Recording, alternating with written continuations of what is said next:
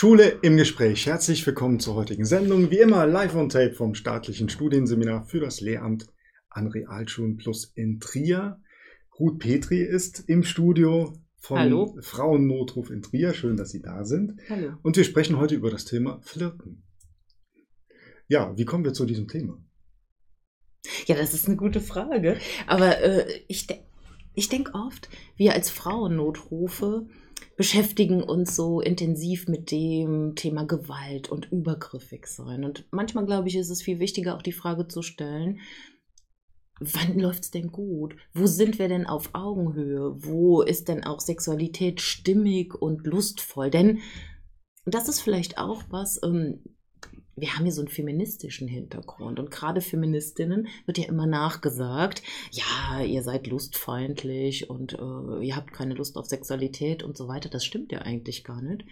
Wir haben Lust auf Sexualität und wir wollen auch flirten, nur wir wollen auf Augenhöhe flirten. Wir wollen im Konsens sein. Nur wenn alle Beteiligten auch wirklich mitmachen wollen, macht Sexualität, macht auch Flirten Spaß. Und das ist ein wichtiges Thema. Mhm. Ja. Und wir haben uns überlegt, wir sprechen halt über äh, das Miteinander der Schülerinnen und Schüler, die ja miteinander Erfahrungen sammeln, in puncto Liebe, in puncto Sexualität unter Umständen.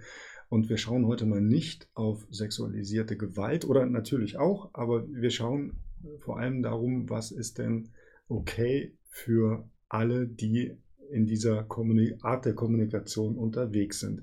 Ähm, ganz konkret, was ist denn okay, wenn ich mir jetzt eine Klasse 10 anschaue, Jungs und Mädels, die miteinander interagieren? Was ist da okay und was ist dann sexualisierte Gewalt und nicht okay? Naja, das Ding mit der sexualisierten Gewalt oder dieses, was ist nicht okay, bestimmt ja die erlebende Person. Ne? Also beispielsweise jemand ähm, kommt in die Klasse und macht jetzt irgendwie einen sexuellen Witz und die Person, die den Witz hört, die sagt, finde ich nicht gut, geht mir zu weit, ist unangenehm, ich habe ein schlechtes Bauchgefühl damit. Mhm. Dann hätten wir was Übergriffiges. Ja, also es geht immer, es geht nie um die Intention sozusagen äh, bei demjenigen, der irgendwas erzählt oder macht, sondern es geht immer darum, wie kommt es an. Und jetzt sind wir wieder so ein bisschen bei dem Begriff Achtsamkeit. Ja, wenn ich mitkriege, ja, die anderen finden das gar nicht gut, was ich hier erzähle. Ne? Die, die, die, äh, das, das merke ich ja auch. Die gucken weg oder die, ne, die, die sind irgendwie, äh, wirken reserviert. Ähm, dann komme ich da so dran, so zu fragen, was braucht es denn wirklich? Wo, was wollt ihr denn? Was, was kommt denn hier wirklich an? Okay, jetzt mal zu dieser Situation. Also ähm, ein Zehnklässler ähm, ich nehme jetzt mal nicht diesen sexualisierten Witz, sondern macht ein Kompliment über die Figur einer Mitschülerin.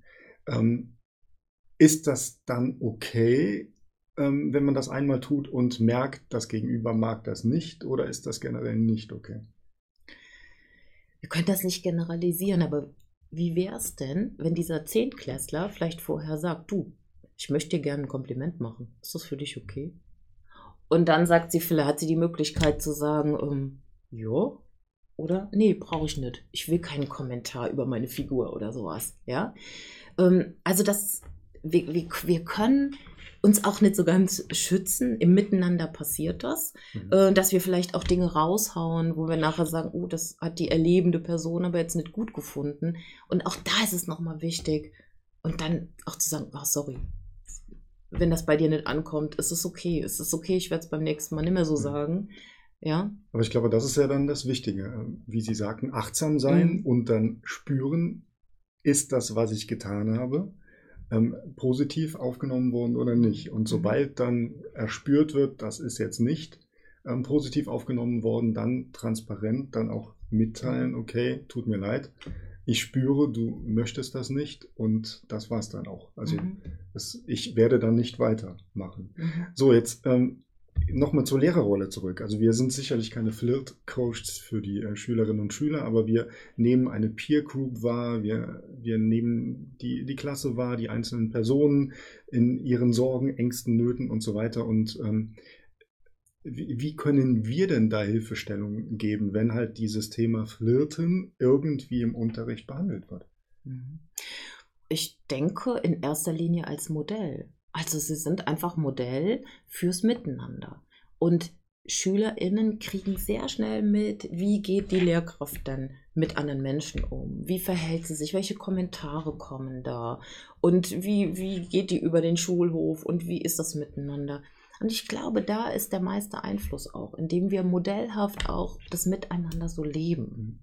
Und ganz ehrlich, ich muss es jetzt mal so sagen, dieser Ausdruck, ähm, wir wissen oft nicht, was wir dürfen wenn, sie ganz, wenn wir ganz ehrlich in uns hineinhorchen, wir kriegen doch in den, unseren sozialen Interaktionen sehr schnell mit, wenn sich jemand irgendwie unwohl fühlt. Das merken wir am Blick, wir merken es, ne, wenn, wenn plötzlich meine Gegenüberliegende so, da sitzt oder äh, ne, so auf dem Stuhl. Also wir kriegen das mit. Und ich glaube, der Punkt ist, bei dem eher übergriffig sein, auch im Flirt-Zusammenhang ist, wenn wir das übergehen. Mhm. Ja, also dieses, ne, ich gehe auf den Schulhof und mir gefällt jetzt eine Schülerin besonders gut und ich stelle mich nebendran und fange jetzt da irgendwas an zu erzählen.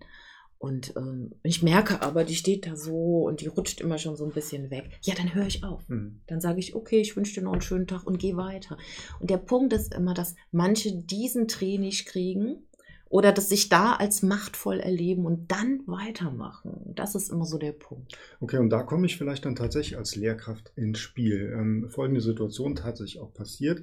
Eine Gruppe von Schülerinnen kommt zu mir und sagt hier der Schüler XY, wir fühlen uns immer unwohl in, ja, in der Interaktion mit diesem einen Schüler, der macht uns immer Komplimente oder berührt uns. Und da bin ich doch als Lehrer dafür zuständig, mit diesem Schüler dann wiederum zu sprechen, der vielleicht seine Sexualität erst gerade kennenlernt und tatsächlich nicht spürt, was man gegenüber möchte und was nicht.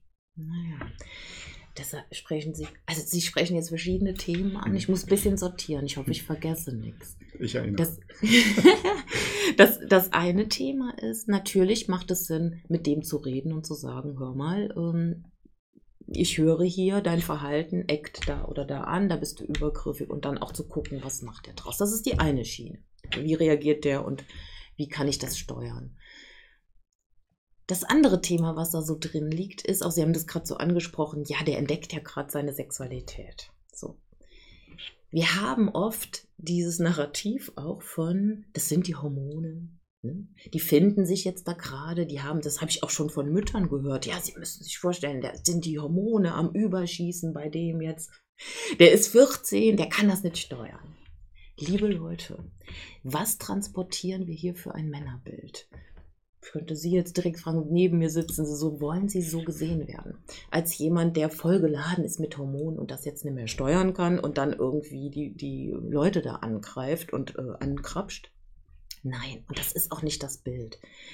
Das Ding ist, auch hier, es geht eher um dieses Machtgefüge. Der Junge merkt wahrscheinlich, irgendwas passiert da mit denen. Die reagieren auf mich, wenn ich dann immer sowas sage oder die anfasse.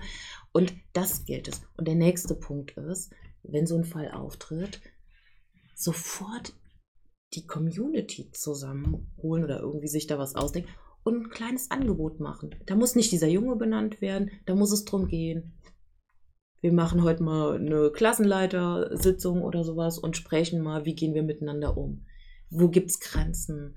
Äh, jeder spürt seine Grenzen anders. Es gibt so eine schöne Übung, wo zwei Leute aufeinander zugehen und sie bleiben stehen, wo, die, wo, wo das Gefühl gut ist.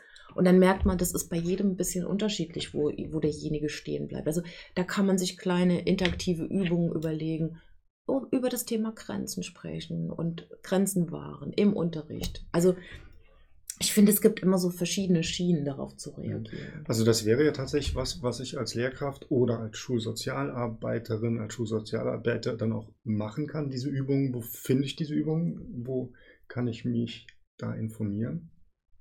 Ja, da würde ich jetzt auch fast wieder sagen. da können Sie wirklich auch im Frauennotruf mal fragen, weil ne, Thema Miteinander und Grenzen ist ja unser Thema auch. Und da kann man auch immer mal fragen, was haben Sie da für Ideen? Wie kann man da interaktiv vorgehen? Was haben Sie Ideen für Workshop-Angebote? Einfach nachfragen, aber auch sich im Internet informieren. Äh, da gibt es schon Möglichkeiten. Und äh, das Entscheidende ist ja auch nicht die Übung, die Sie machen, dass die jetzt irgendwie lehrbuchmäßig ist, sondern das Entscheidende ist, Sie gucken hin, Sie sagen, so Leute, Klassenleiter, Stunde, das und das haben wir hier gehört. Es gibt Situationen, die werden als unangenehm wahrgenommen. Warum? Warum wird das trotzdem immer wieder gemacht? Also drüber sprechen. Also das Ding transparent machen, ja. über Haltungen sprechen, über wie stellen wir uns eigentlich richtiges, angenehmes Miteinander vor. Mhm. Gehen wir doch nochmal auf diese Triggerwerbung ein. Ähm, nee, nicht Werbung, sondern auf diesen Triggerhinweis, den wir am Anfang eingeblendet haben. Es kann aber doch auch sein, wenn ich das in meinem Unterricht thematisiere, dass das einige Situationen dann oder einige Klassenmitglieder dann triggert und dann vielleicht Ängste oder Traumata auslöst.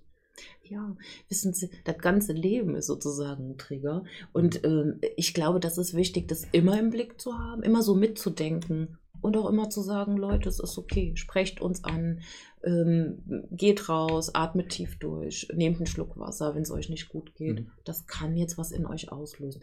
Das läuft immer mit. Das ist wichtig. Egal, was wir tun, auch, ja. Ruth Petri, vielen Dank für das interessante Gespräch. Bei Ihnen bedanken wir uns auch, dass Sie bei diesem Thema Flirten auch eingeschaltet haben. Nächsten Dienstag gibt es eine weitere Folge. Wenn Sie uns Feedback hinterlassen wollen, geht das natürlich wie immer an mail at seminar-trier.de. Die Adresse des Frauennotrufs in Trier verlinken wir unten, können Sie auch natürlich sehen. Informieren Sie sich da auch gerne. Wir sehen uns nächsten Dienstag. Bis dahin bleiben Sie uns gewogen. Tschüss.